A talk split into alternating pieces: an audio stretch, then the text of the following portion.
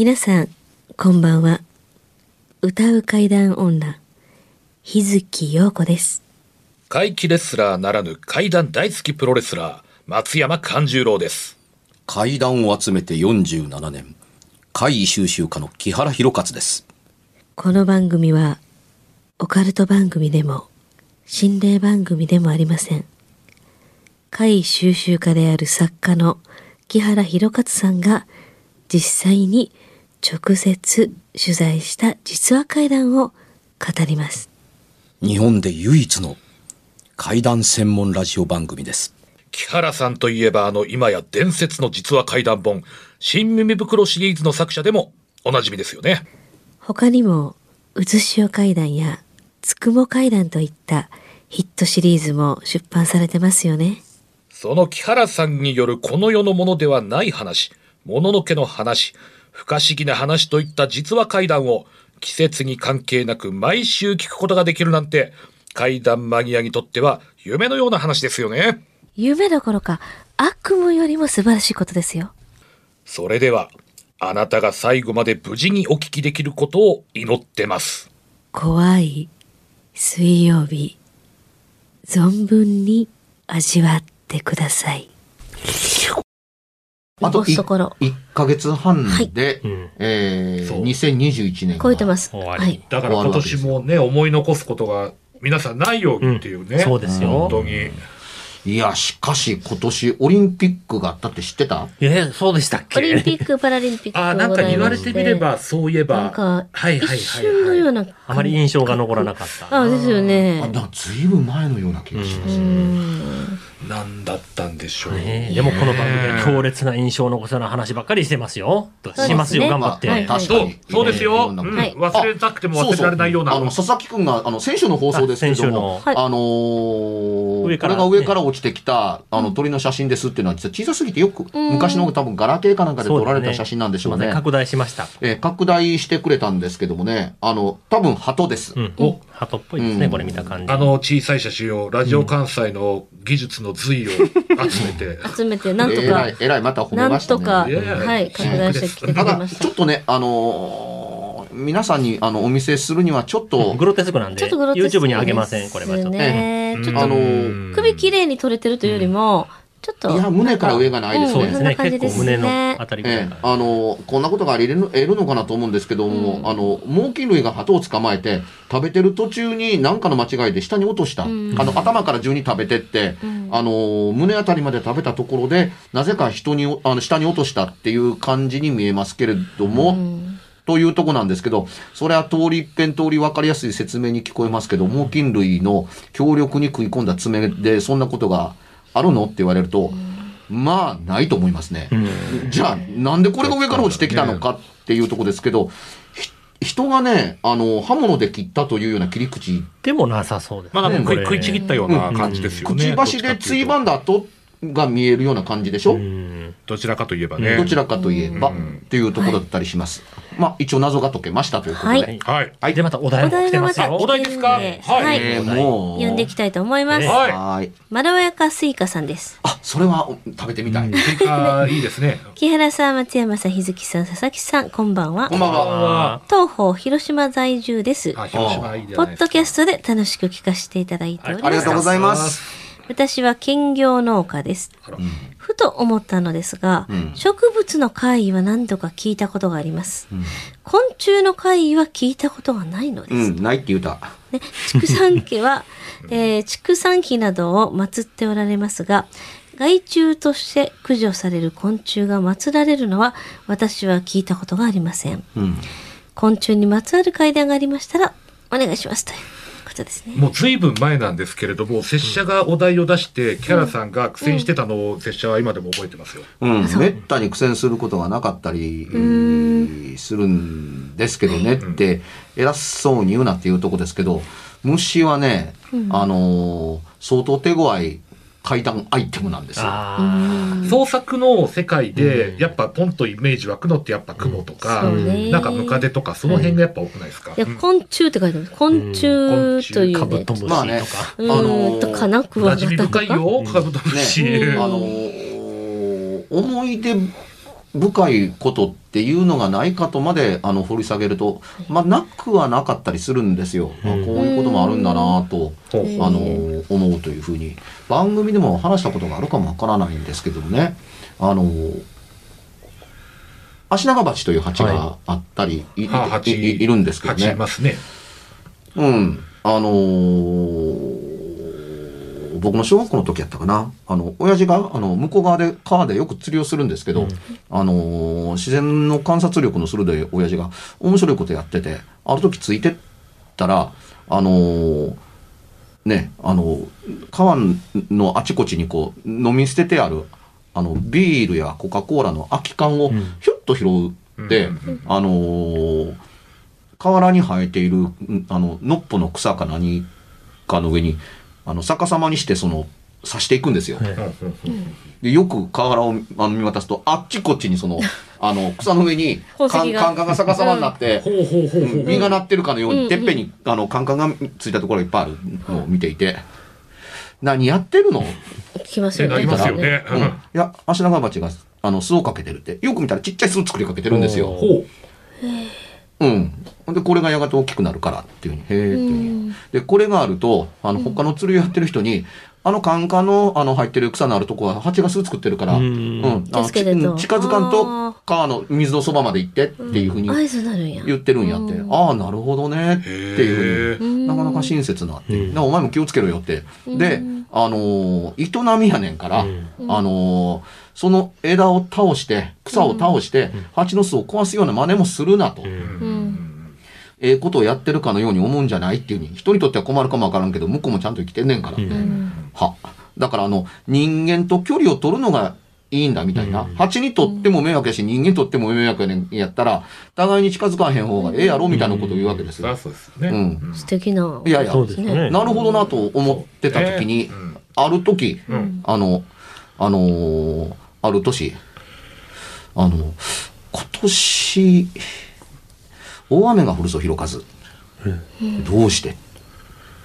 あのー河原に蜂が巣をかけんようになった。うんへーっていうに。いや、まあ、退去しておらへんようになったの違うん。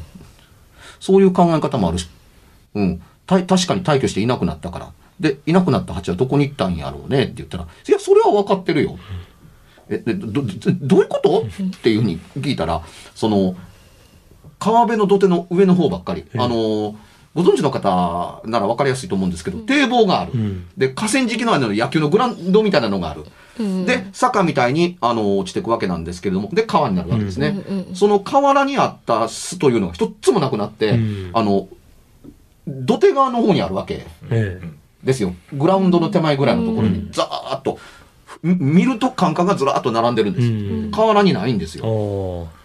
うん。それまではバラバラだったけど、河原にもあったんですう。ん。それがね、一斉に河原からだけはなくなったっていうおね。ーで、これでどうしてって言ったら、いや、大雨が降ったら、だって川、河原がみんなうん水没するから、巣がなくなろうんう。。だから、今年、夏に大雨が降って、うん河川敷のあの辺まで、いわゆる巣がかけてないところぐらいまで、あのー増水するに違うかなっていうふうに。うんいや、結構大概のか、あのー増水やで、みたいなことを言う言ってた、その夏、確かに増水があって、河原持ってかれるんですよ。で、で、あのーまあ、親父にも感心するんですけど、うん蜂はどうしてそんな増水のことを分かっていて、あの、流されるべきところに巣をかけず、ん。流されない安全地帯に巣をかけたのかっていうのって、なんでだろう？うん。っていうふうに。でもね、あのー広島、あの、うちの実本家は、あの、広島県の世羅郡世羅町なんですけどね、はい。やっぱり農家をやりながら育っただけのことがあって、あの、考えることよりも、うん。虫は賢いという答えしかも、もと思ってりゃいいんだっていうふうに、実は予知能力。ああ。ね自然なね、なんかもう。まあ今で言うところのね、うんあの、今で言うところというか、人間にとって分かりやすい言葉で言うと、が予知能力になるんですかね。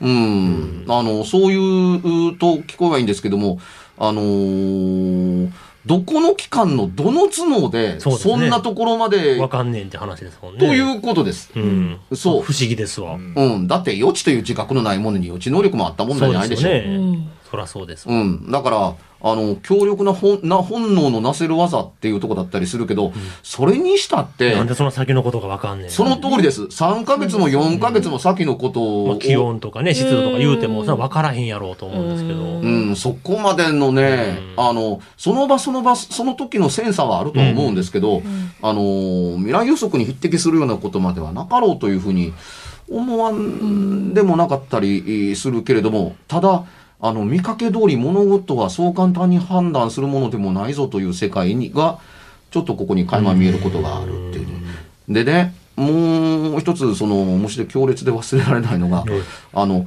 子供ですからね、えやっぱりね、子供の時に、あのー生き物に対して残酷な遊びします。まあまあまあね。ああだこうだとは言いませんけど、まあ誰もが一回ぐらいはあるんじゃないですか。やりますからねうん子供の時は。あのー僕の子供の頃は日常でした。うん。ザリガニしてみにしてみても、カエルにしてみても、カメにしてみても、魚にしてみても、あの、昆虫バッタにしてみてもっていうところだったり、えーするんですけど、うん、あの、ある時にお袋が、ひろかず、あのーなんでそんな風に虫を殺すの？うん。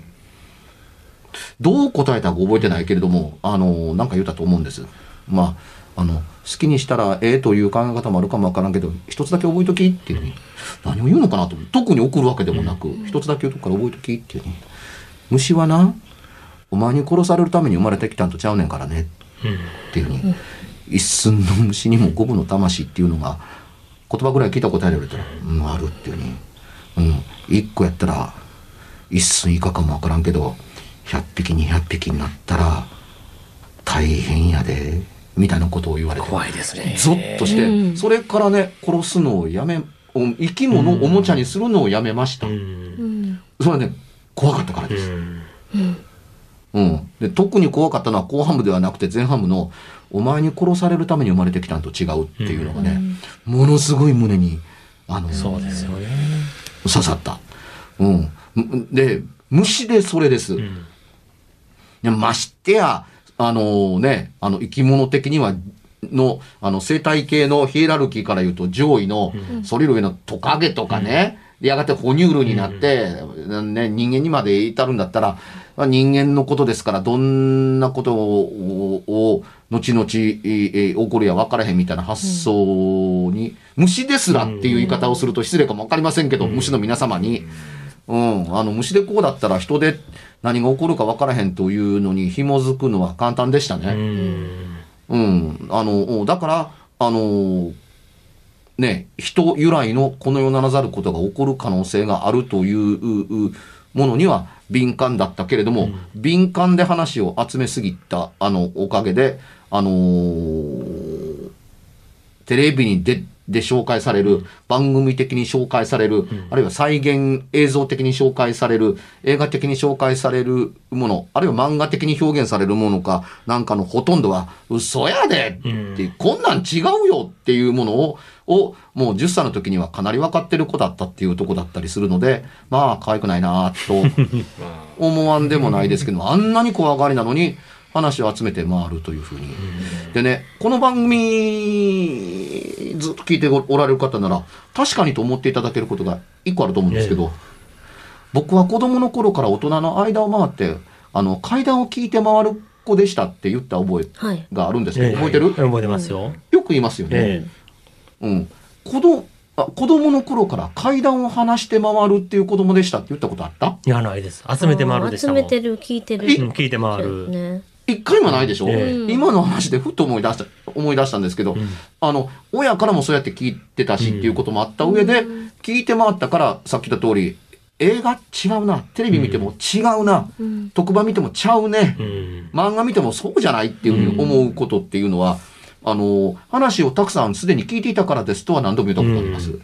でも僕、話したことってあんまないですね。話しまくってたとかないですね。うん、あの、し耳のトークライブの見たことがないと思う。で、事実上ね、子供ですから、修学旅行でやった覚えがあ。るんですよ。うん、で、高ね校の時に、あの、友達が待ってなんか面白い話ないかって言って、やったこともあります。ん僕の部屋に集まってもら、集まって、怪談話の持ち寄りみたいな感じで話し合ったことも、あのーあります。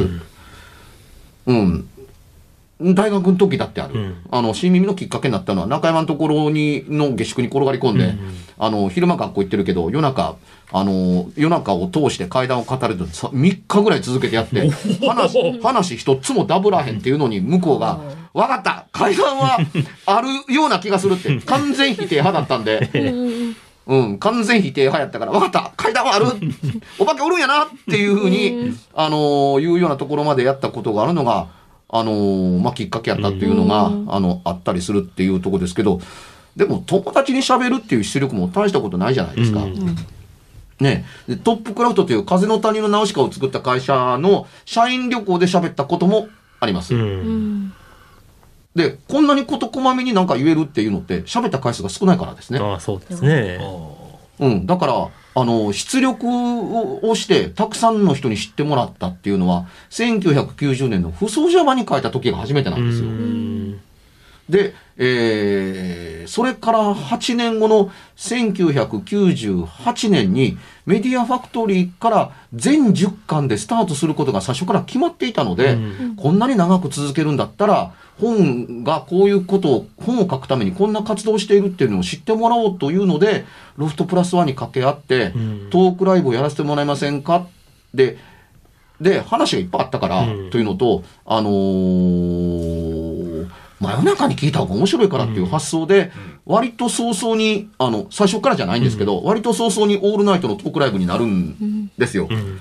でも、それって98年からスタートしして、1回か2回の最初のうちだけで、ん。すぐにオールナイトにシフトするのでっていうところですから、あのー仮に98年とすると、10歳から集めてる。1970年のちょっとぐらい前から集め始めているので、僕の階段のトークの出力って、あのーね、28年うん。かかってるんですよ。トークライブとしてちゃんとやり始めるのって。で、当時、階段のオールナイト、オールナイトのトークライブをシリーズでややり始めたのって僕だけでした。うん。新耳袋の階段のトークライブっていうのが、あの、オールナイトのトークライブ、オールナイトで階段をやるっていうのは多分、1回か2回やった人はおるかもわかりませんけども、あの、シリーズにしたのは僕が最初なのと同時に、帯で階段のトークライブを延々とやるっていうのも僕が多分最初やったと、あの思います。なんせ始めたら最後、い以後、あの COVID-19 感染拡大するまでの20年間ずっと続けた,、たわけですから。ね。うん、で、ね、あのーまあ、ゲストに厳しくみたいなことだとか、ユーザーに、ユーザー投稿に厳しくっていうところですけど、20年間のトークライブで、オールナイトのね、えーリバイバルって、で、もう一度っていうことっていうのが、あのー2、3回、と、うっかり間違えて、一遍話した話をもう一回やったっていう、この番組でもちょこちょこありますけど、うんそういうことを除いて、同じ話をかけたことってないんですよ。うん。意図的に同じ話をやるっていうことない、いわば、鉄板はないんですって、うん20年間全部別な話。うん。あこれ聞いてる人に僕の、あのーね、ヘビーユーザーいっぱいいるので、まさ、また嘘嘘をつきやがってっていうのがあったら多分投稿で来るとうん。思います。お前しょっちゅう同じ話してるやんけ、みたいな。あの、同じ話を書けないっていうのは当たり前です。その、例えば本の中に同じ話2回書いたら怒られます。そらそうです。よそうです。ねおい、原稿料、原稿水増ししてんやないで、みたいな。あれみたいなね。そうでしょ、ううん、だから、あの、なので、毎回毎回取材して、新しい話を、あのー持ってくるわけですから、なんで同じ話もう一回書けないかんのっていう。に、次から次へと溜まっていくやんかっていうふうになるから、あの、20年間別の話をやってるというよりも、いや、取材ずっとやってたら当たり前の話ですよね。でも、そもそものきっかけって今言った通り、98年、1998年からスタートしてるので、集め始めてから、あの、人に集まってもらって聞いてもらうっていうことをやったの、やるのに、28年かかってるので、出力がとっても大事だっていうの、あ出力の前に入力しておくことがとっても大事っていうのって、こんなに喋ってるから、子供の頃から喋ってるやろと思い思われがちなんですけど、そんなことないですよ。子供の頃トークライブ出てるわけでもないし。そりゃそうです。ラジオに呼ばれたわけでもないし、あのーテレビで、階段博士のちびっこに登場みたいなことをやって出てたわけでもないですから、どこにも紹介されたことのないまんま、つまり、集めることが目的で、話すことが目的じゃなかったんですよ。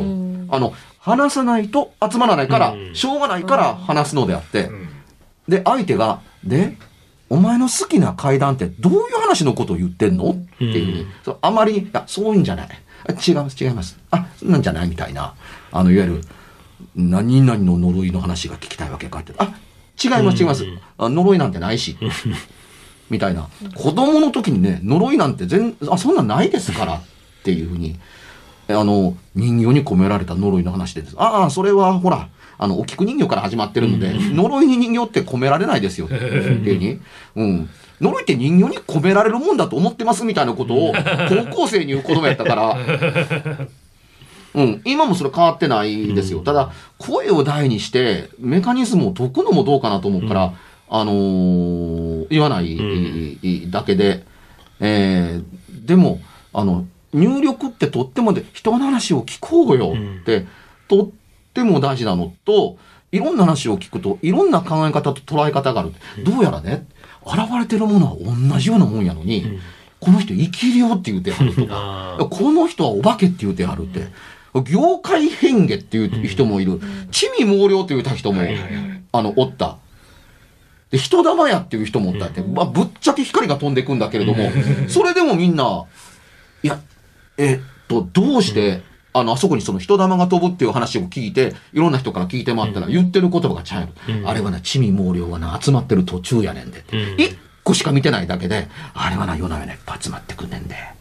まあ、みたいなことが出たりだとかって言ったら、いや、あれはな、鶴瓶ビっちゅう妖怪みたいなもんが飛んでるやと。鬼太郎で見たやろみたいなことを言う人もいればやから、あの、言うてることバラバラやねんけども、同じこと言うてるみたいねんな、っていう話だったりするから、あのー読み解き方とはっていうのは割と早いうちから気にしてたっていうふうに、どれが本当なんだろうと思ってたんですけどね。まあ、その自分からも、大事。うん、水目を養っとったんですで、よね。割と出た答えが簡単で、どれも本当じゃないっうん。ていうに、その単語で名前をつけるから話がこじれるのであって、うん、見たまんまのこと言ってくれる方がよっぽど助かるうんうんうん。と思うようになるんですよ。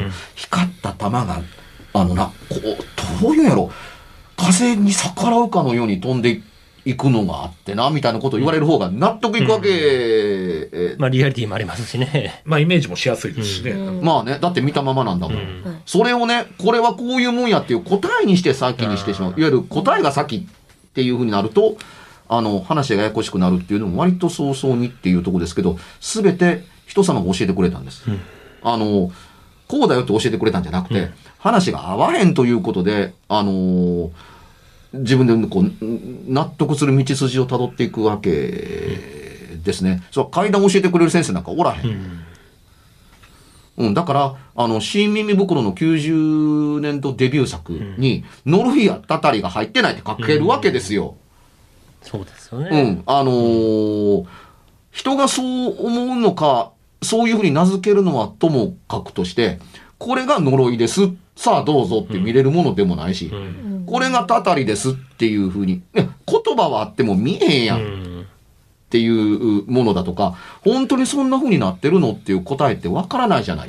そもそも分かったら成立せえへんやんか。うんっていう考え方があるわけですよ。ただ、ね、それはお墓におと、お、お、いたずらすればだとか、あのー古墳に穴を掘って遊んだら、あのーたたられるぞうんとか、呪われるがいいっていうふうに言う言葉が飛び交うかもわからんけれども、さ、脅してるんであって、うんうん、ほん。で、それをやって、たたられた人おんのみたいうな。んうん。うん。で、あの、ちゃんとし、あの、追っかけていくと、まあ確かに死んだ人もおったりししたりするっていうのはあったりいすることには出会うんですよ。ただし、その一人一人がどうやって死んだのかっていうのが、実はあんまりはっきりせえへん場合が曖昧なんですよね。曖昧、うん。その時期に確かに不自然なようにあの死が重なったことというのはどうやらあるみたいなんですけれども、死因全部一緒でしたって言ったら、そうではないらしい。まあ因果関係は不明と、そういうことに、うん。そう。ただ時期が重なるとそこに呪いやたたりを、あの、人は見出すっていうのは、周りが見出してんねんから、ん。そうだなと思うんだけれども、じゃあ皆さん同じ原因で、例えば皆さんそれぞれ、あの、溺れて死んだんですか？って、そんなことあるわけないやんか、みたいな。そりゃそうですわ。だよね。うん。あのー今でいうところの、あのーまあ、心筋梗塞と言えばいいんですかね。みんなぽっくり死んだんや。うん。今、ない言葉ですけど、うんぽっくり死んだんや。あのー心肺停止状態って今の言葉じゃないですか。うんあのー昔はあのね、えー心臓ショックだとか、なんかそんないろんな言葉が飛び交ったけれども、つまり同じ原因で死んだんですか？って言ったら違うと思うって。じゃあ不思議なあのシンクロニシティのような重なりがあったんですね、っていうとこだったりするから気持ち割られることによってあの会が成立してあるいは会だってそうなったのかもわからないっていうことがあるかもわからないけどその時点では確かめようがなかったのでっていうのはわからないんだからわからないで取っとけばええやんか。うんうん。あの、等しく、あの、そういうことやったらいかんのやなっていうことだけ受け取っとけば、大事なそこはそこですからね。うん、あの、ないかもわからんけど、あってからで遅いでしょう。えっていう形で恐れて、そういうね、迷惑行為はやらないようにっていうふうに思うだけで、多分こと足りてたと、あの、思うんです。でもこれをね、あっさりと、こういうことをやったらこんな風にたたるねんでっていうのを、おやか、おやかや古墳を例えにするのは簡単ですけど、虫に例えてものを言う人ってまずいないと思うんうん。ですよ。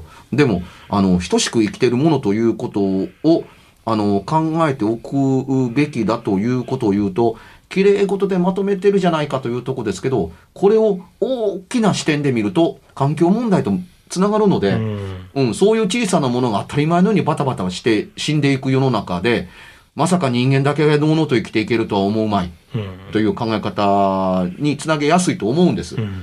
虫が生きにくい世の中、虫が大量に死ぬ世の中、小魚が生きていけないような、あの、川や海がたくさん、あの、広がる中で、人間が生きていけるとは思いませんから、まあ、そりゃそうですよね。うん、その人、その弱き者が死んでいくということというのの延長上に我々の死があるんだと思うと、あの、小さなものの死を恐れるべきではないのかという考え方に、今はつなぎやすくなったんではないかなとうん。思うんですよ。ね、北欧のグレタちゃんなんかに怒られてる方が、うん。あの、まだ救いがあるかもわからへんっていうに、うん、チコちゃんに叱られ叱られてる場合とちゃうねんで、みたいな。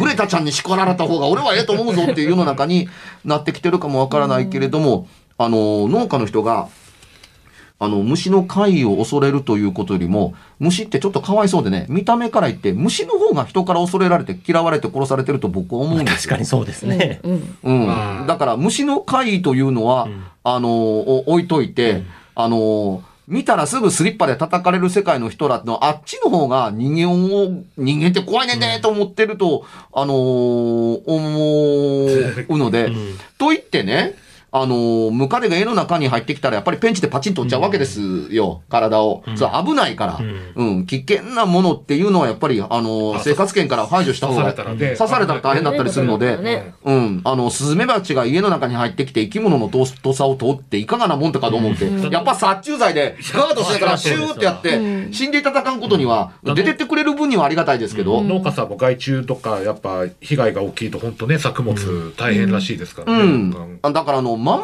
るという観点から言うと、人間も生き物ですから、あがらう行動は取るべきだと思うので、何でもかんでも生き物尊重とは、あのー言ってるわけではないんですけど、あの、必要最低限の、あの、ことで、あの、バランスが取れてると思うんですっていうところだったりしますが、あの、虫の会がありますかということ、等しく、あの、周りの人たちが思ってることって、虫って殺される一方だからっていうふうに思ってるからこそ、たたりがあるとか、会があるのではないかというふうに結びつけたか結びつけ化けてくるんちゃうかとか。やすかったりするわけですから、あの、虫に対する生命の注力っていうものを注いでないという見え方で一方でするのって、うん考え方としては怖いと思うんです。